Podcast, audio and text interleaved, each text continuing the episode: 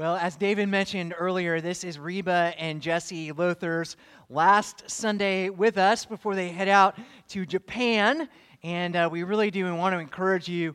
It's a potluck today, but even if you didn't bring anything, come next door. We brought extra. We'll eat. We'll hear about their mission to Japan. Jesse and Reba picked all the music today and were instrumental in that. So let's give them a round of applause for that. They did a great job. Uh, you probably saw Jesse's brother on the drums with us today, so thank you for coming and playing with us. And in honor of Reba and Jesse's last Sunday for the foreseeable future, I wore my most colorful shirt. it is blue. So, well, we, we can't wait to hear about your mission and, and so many of you, we want to do, really do thank you for uh, giving and generously supporting them, financially supporting them in your prayers. Uh, we are truly partnering with you as you head off to the Far East, and uh, that is not something that we just say. We are truly gospel partners with you, and we're so excited about what God is going to do in your lives and what God is going to do in the lives of the students and the people in Japan through your ministry. So, just a great day, a great day. Well, let's give our attention to the reading of God's word from John 17. We are continuing on in a sermon series on prayer. We have been looking at some of the great prayers of Scripture. We've learned to pray alongside of Abraham and Moses and Hannah and Daniel. And for the last uh, four weeks, this is week number five, we've been learning to pray with Jesus. First, by looking at the Lord's Prayer, and now we're doing a, a second of a three part series on the high priestly prayer, a prayer that Jesus prayed in John chapter 17. So we're going to be picking up that prayer in verse 6, and we're going to read all the way to verse 19. This is God's word. Jesus prayed the following I have manifested your name to the people whom you have given me out of the world. Yours they were, and you gave them to me, and they have kept your word. Now they know that everything that you have given me is from you, for I have given them the words that you gave me, and they have received them, and have come to know in truth that I came from you, and they have believed that you sent me. I am praying for them. I am not praying for the world, but for those whom you have given me, for they are yours. All mine are yours, and yours are mine, and I have, am glorified in them. And I am no longer in the world, but they are in the world, and I am coming to you. Holy Father, keep them in your name, which you have given me, that they may be one even as we are one. While I was with them, I kept them in your name, which you have given me. I have guarded them, and, have, and not one of them has been lost except for the son of destruction, that the scripture might be fulfilled. But now I am coming to you, and these things I speak in the world, that they may have my joy fulfilled in themselves. I have given them your word, and the world has hated them because they are not of the world, just as I am not of the world. I do not ask that you take them out of the world, but that you keep them from the evil one. They are not of the world, just as I am not of the world. Sanctify them in the truth. Your word is truth. As you sent me into the world, so I have sent them into the world. And for their sake I consecrate myself that they also may be sanctified in truth. These are the words of God. Let's go to Him now in prayer. O Lord our God, we thank you for this prayer that you have given us through Jesus our Savior, inspired by the Spirit and carried into our hearts by Him as we believe. I pray that you would speak, Lord God, for we, your servants, are listening. We pray in Jesus' name. Amen. Every morning when I sit down to pray, which is most mornings, unless my dog is eating something that she should not be eating, such as the furniture or remote controls or my clothing or the children. Sometimes she eats them. I pull out a stack of prayer note cards and I pray through my prayer list. I pray for myself. I pray for my wife, Kate. I pray for my two kids, Lily and Jack. And then I pray for you. Now, I don't pray for each and every one of you each and every day, but I do pray for you. You're all on my prayer list. Now, what's on my prayer list? Many things. I pray for your health. I pray for your happiness. I pray for your kids. I pray for your jobs. I pray for your faith. I pray for your joy. I pray that the Holy Spirit would just light you up inside so that you could really see how amazing Jesus is. Inspired by the book A Praying Life by Paul Miller, I actually write down Bible verses for you. Some of them are about faith, some of them are about fear, some of them are about love, some of them are about joy. And I pray those specific Bible verses over you every time I pray. Beneath the Bible verses, I have a series of bullet points. I pray about things that might seemingly be mundane, things like tennis matches and dance recitals. I pray about future spouses and doctor's appointments. Future spouses for the kids, not my wife. I want no future spouses for her. I ask God to help the people that I love develop deep friendships and even deeper faith. Now, you might be wondering well, how do I get on the prayer list? Do I have to become a member of the church in order to be on the prayer list? Well, come to the new member class on Sunday night, May 22nd, and you will have all of your questions answered. Do I have to be part of your family in order to make the list? Well, it certainly doesn't hurt. Do I have to be dying? Do I have to be divorcing? Does disaster get me on the list? You might also be wondering can I put anything on your prayer list, Pastor Joel? Can you pray for my marriage? Can you pray for my mortgage? Can you pray for my kids? Of course. Yes, I love kids. I would be happy to pray for your kids. Can I pray can you pray for my dog, Pastor Joel? Of course. You know me. I love dogs. I'd be happy to pray for your dog. Can you pray for my cats, Pastor Joel? We do have other pastors. Uh, I'm sure we can find somebody who'd do that for you. Can you pray for the Ukraine? Can you pray for Uganda? Can you pray for the people of Japan? What about the president? What about the governor? What about our senators and our congressmen? And what about the sheriff? And what about the mayor? This is getting to be a long list. Eventually, even pastors have to get to work. I have emails and phone calls and appointments. I can't possibly pray about everything, can I? Here's the question who's on Jesus' list? Who does Jesus pray for?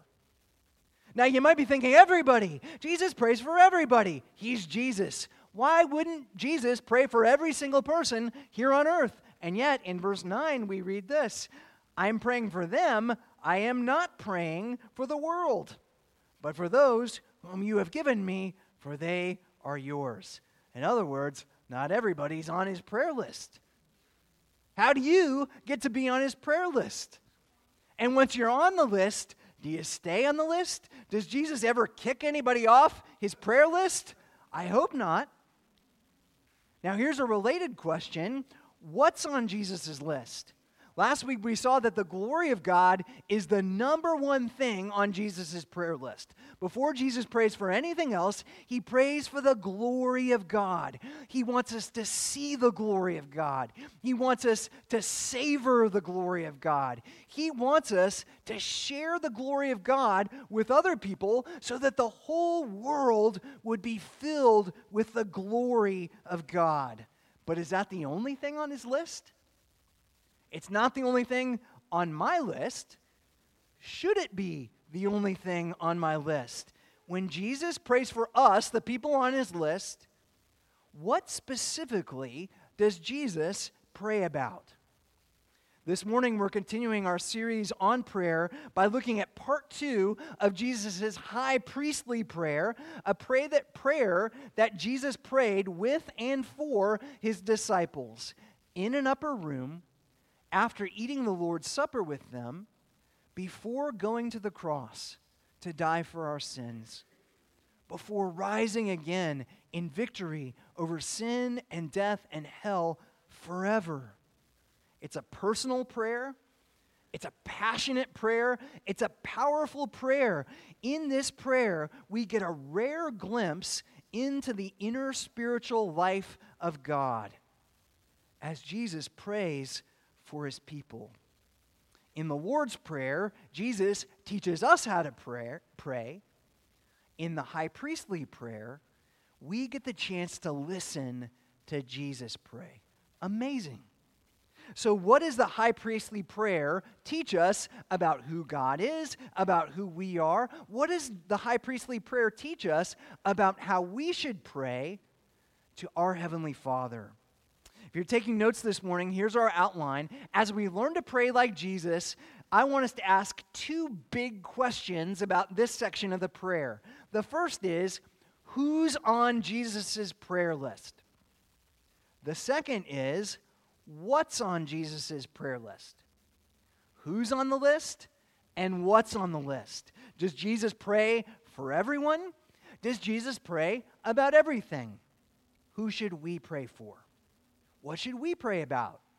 Let's take a closer look. First big question is this Who is on Jesus' prayer list? Are you on the list?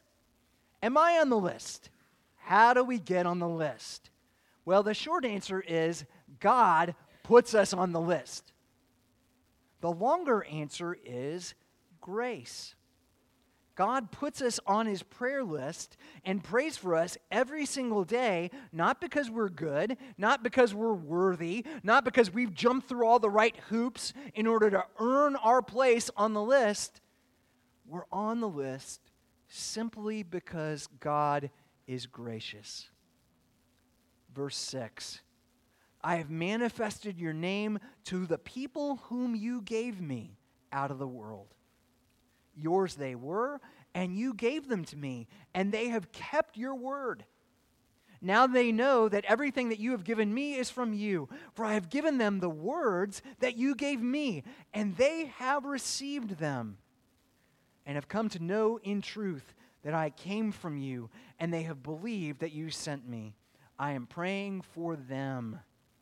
I am not praying for the world, but for those whom you have given me for they are yours.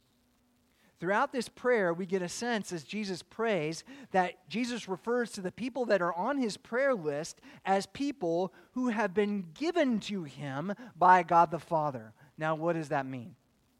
I think it's helpful to read this prayer in, con- in conjunction with what Paul says in Ephesians 1, verses 3 and 4. In Ephesians 1, verses 3 and 4, Paul tells us that if you believe the gospel, if you are a follower of Jesus Christ, then you have been chosen in Christ from before the foundation of the world before God created the world, before He created the sun and the moon and the stars, before Adam and Eve walked with God in the cool of the day, before any of us had a chance to earn God's love, God loved us and has a plan for our lives. All of our days are written in His book. He chose us to believe, that's in verse 8, and He chose us to obey, that's verse 6.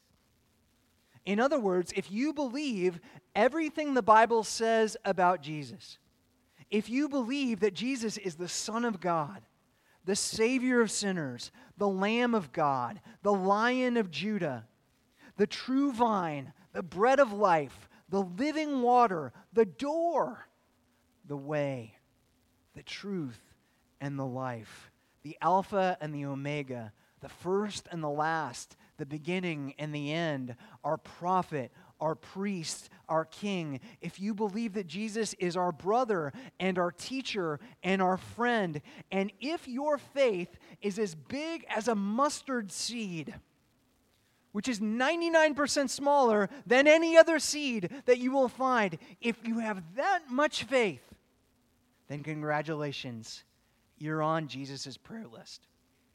And Jesus is praying for you every single day. If your life has been changed because of Jesus, if you're not the same person that you used to be before you met Jesus, if you're a little bit more patient, and a little bit more kind and a little more loving, if you're a little bit more willing to give and to go and to send and to serve, if you are becoming slowly but surely, little by little, a little bit more like Jesus, then Jesus is praying for you. Every single day, while you're praying for other people, Jesus, the Son of God, the Savior of sinners, is praying for you. You're on his list.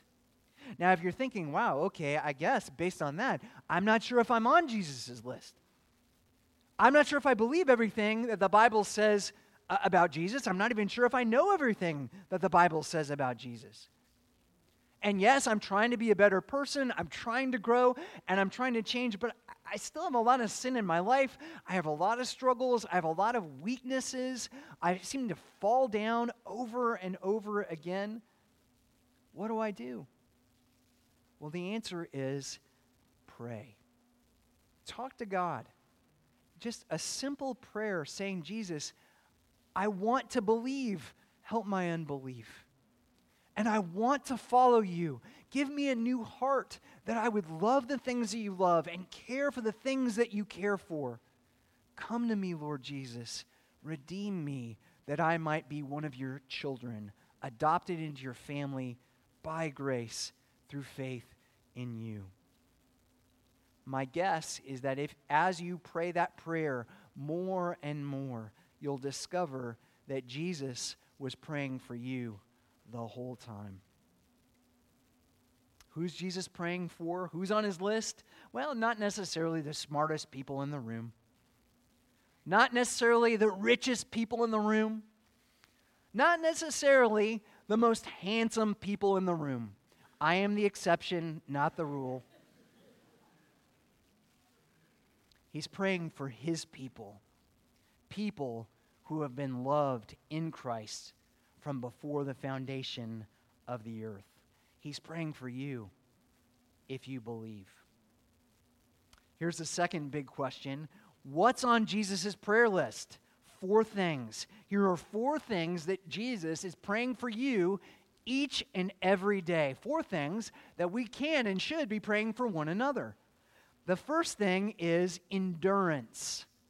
Endurance. Verse 11 Holy Father, keep them in your name.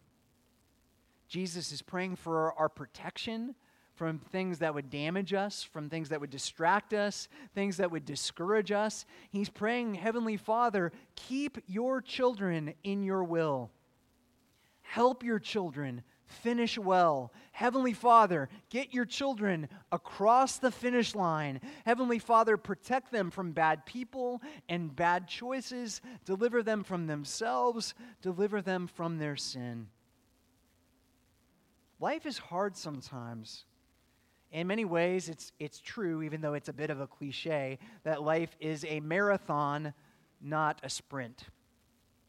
It is, in the words of Nietzsche of all people, a long obedience in the same direction.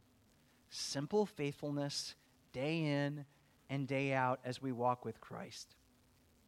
And because that's the case, it takes endurance to live the Christian life. It takes endurance to finish well. Sometimes when we're running the race, it feels like we're all alone. Like there's no one else around us as we run this marathon. Sometimes it feels like we want to give up. Sometimes we're tempted to take shortcuts.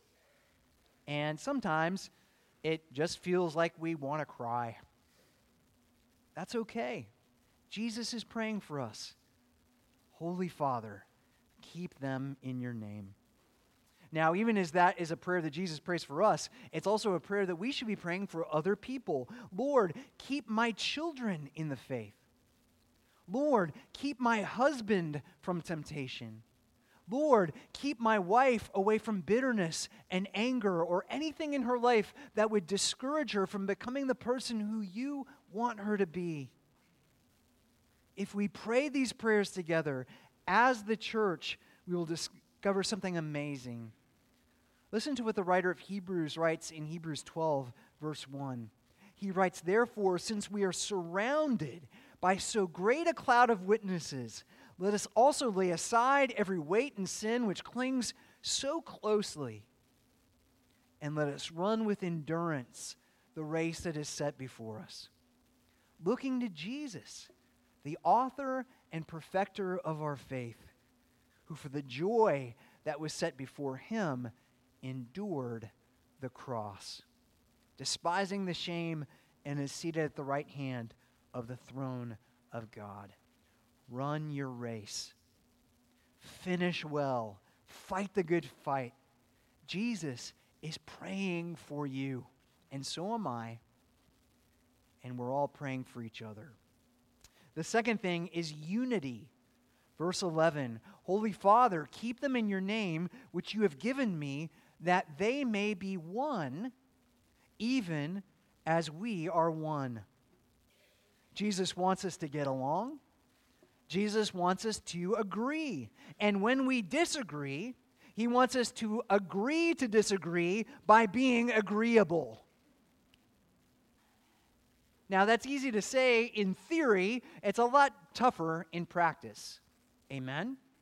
Because we live in a very divided world, a world where seemingly every issue under the sun is an us versus them issue whether it's political issues or social issues or theological issues, name the issue, great or small, and the question is are you with us or are you with them?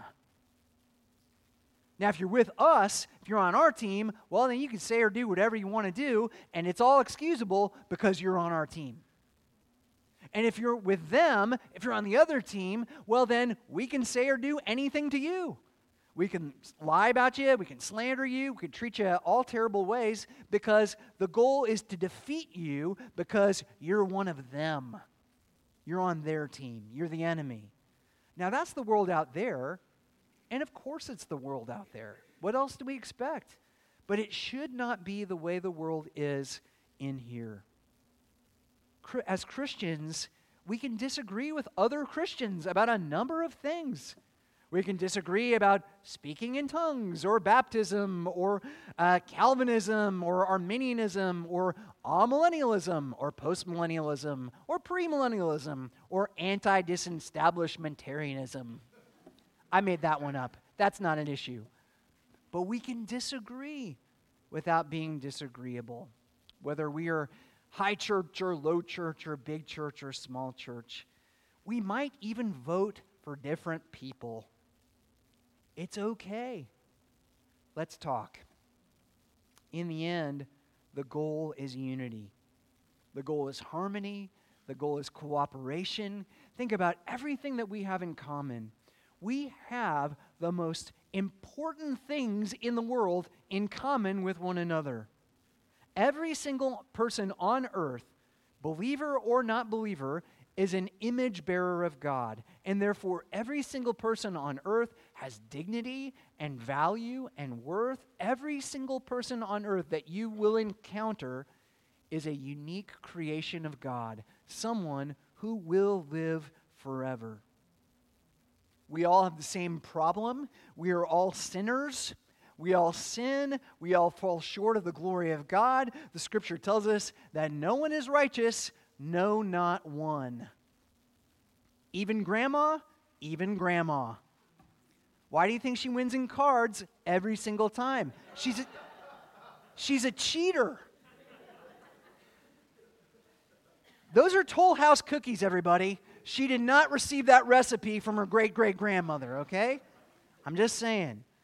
God has given us the same solution to the problem of sin, and that's Jesus, who died on the cross and rose again for us. And by us, I don't mean some unique elite group. I mean every single person for, from every tribe or people group or race, gender, rich, poor, all who call upon the name of the Lord will be saved.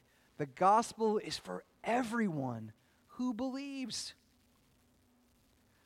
We sometimes look around at our world and we think, well, surely uh, our world is the worst that it's ever been. I think we all suffer from that uh, to one degree or another. Well, think about the Apostle Paul. The Apostle Paul lived in a very divided world, and as a church planter, he planted often very divided churches, people who were very strictly divided between Jewish Christians and Gentile Christians who'd come to faith, and there was disputes about which group was receiving uh, charity from the church more than the other, and who is to be preferred and who is different. And yet, that same Apostle Paul reminds us in the book of Ephesians that the gospel tears down the dividing wall of hostility that separates us from one another. But between racial groups or ethnic groups or people groups or northerners or southerners or you name the division that you can think of, the gospel tears down that dividing wall of hostility. We are one in Christ Jesus. I think Jesus wants us to be a church of many colors. Sort of like the, the coat that Joseph wore in the, in the Old Testament, it's just with people. And I think the more diverse that we are, the more colors we add to our coat, the more beautiful we become as God's people. Jesus prays for unity May we be one, even as God is one. Do you pray for that? Do you pray for that within the church? Do you pray for that within the world? The third thing Jesus prays about is joy. Joy. Verse 13, but now I am coming to you, and these things I speak in the world, that they may have my joy fulfilled in themselves. Jesus wants us to be filled with joy. Jesus wants us to be happy. Never forget that the gospel of Jesus Christ is good news. And if you're not happy about the good news of the gospel, well, maybe you've misunderstood something. Because it truly is the good news that we have everlasting life and meaning and purpose and hope through Jesus in the Holy Spirit. Now, unfortunately, some people, for perhaps uh, nefarious reasons, have sort of distorted that doctrine and have trans- transformed the idea of happiness into having more stuff or never being sick or not having any problems. That's not what, what Jesus is saying. He's, he's talking about something deeper. He's saying, I want to give you something even better than stuff, e- even better than health. I want to give you joy. Joy is a state of mind, it, it's inner peace, it's contentment, it's a, a lightness of our spirit that comes from knowing who God is, knowing who we are, and knowing how the story ends. Knowing that in this life we will have trouble, trouble, of course. But also knowing without any doubt in the world that Jesus has overcome the world. And so, if we are in Christ, if we are united to Him by faith, someday we will live in a world where all of the sad things will come untrue. And all of the broken things and broken people and broken systems will be put back together again. And the remarkable thing about this prayer is that Jesus wants us to experience that world, that future world, right here and now. He's praying for our joy. Do you pray for joy? What are some things in your life that are stealing your joy? Now, some of you are thinking, I'm sitting next to him. This guy's stealing my joy, right? That's not what I mean. On sort of a deeper existential level, what are some of the things in your life that are stealing your joy? For me, it's worry. Worry steals my joy. I worry about my kids. I worry about my life. I worry about the future. I worry about the country. I worry about you. And when I worry about things and I take a step back from God's goodness and sovereignty and control, well, that's the precise moment that I lose my joy. Maybe your job is stealing your joy. Maybe a, a teacher at your school is stealing your joy, or if you're a teacher, maybe a student is stealing your joy. Maybe it's an unexpected expense that is stealing your joy, or maybe it's me that's stealing your joy. I hope not, but it could happen. Whatever it is, remember that Jesus will always take care of you. Jesus is sovereign, He is in control, He is always there for His people, and in the end, because Jesus wins, it's all going to be okay. Here's the fourth thing Jesus wants us to be weird. Verse 14 I, am given, I have given them your word, and the world has hated them because they are not of the world, just as I am not of the world. I do not ask that you take them out of the world, but that you keep them from the evil one. They are not of the world, just as I am not of the world. Jesus wants us to be in the world, but not of the world. He wants us to be weird. He wants us to be different. He wants us to be distinct. It's so much better than the alternative, which is normal. Normal is no good. Normal is frustrated. Normal is broke. Normal is angry. Normal is afraid. You don't want that. You don't want to be normal. You want to be weird not of this world. Weird is helping your neighbor cut the grass. Weird is inviting someone over for dinner. Weird is chaperoning a youth missions trip for a week, even though you don't have kids in the youth group. I know, weird. Weird is living below your means so that you can be generous. Weird is reading the Bible. Weird is praying. Weird is coming to worship. Weird is a God who loves his enemies. Weird is a God who forgives sinners when they sin against him time and time and time again. Weird is a God who loves us enough to tell us the truth. The gospel is not normal. And we, as God's people, should not be normal. God's people should be weird, strange, different. We are Jackson's Steakhouse people in a Whataburger world.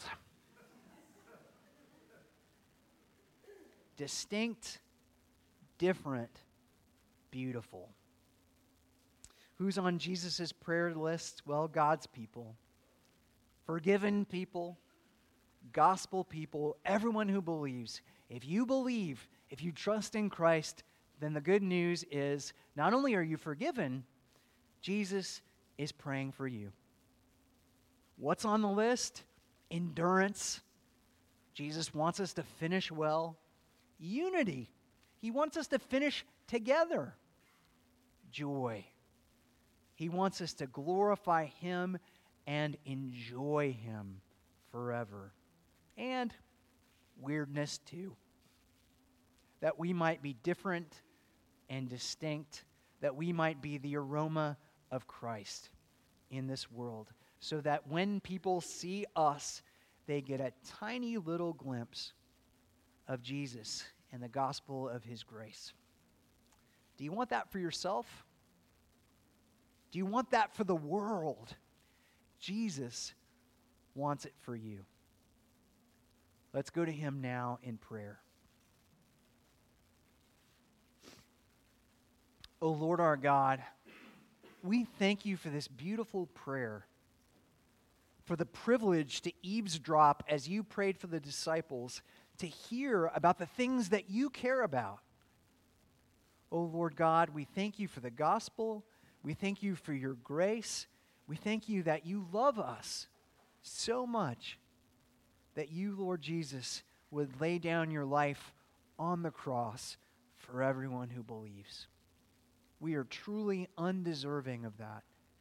But we pray that the gospel of your grace would give us hearts and lives of gratitude, that we might live here in this world as your servants.